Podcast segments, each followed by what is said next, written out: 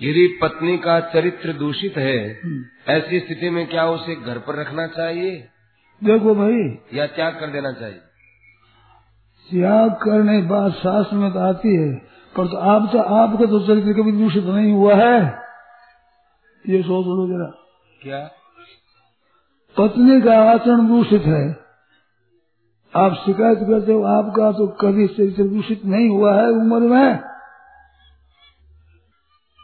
परित्याग बताया है, ज़्यादा से ज़्यादा स्त्री को दंड देना हो, परित्याग कर दो, ये दंड है, बड़ा भारी।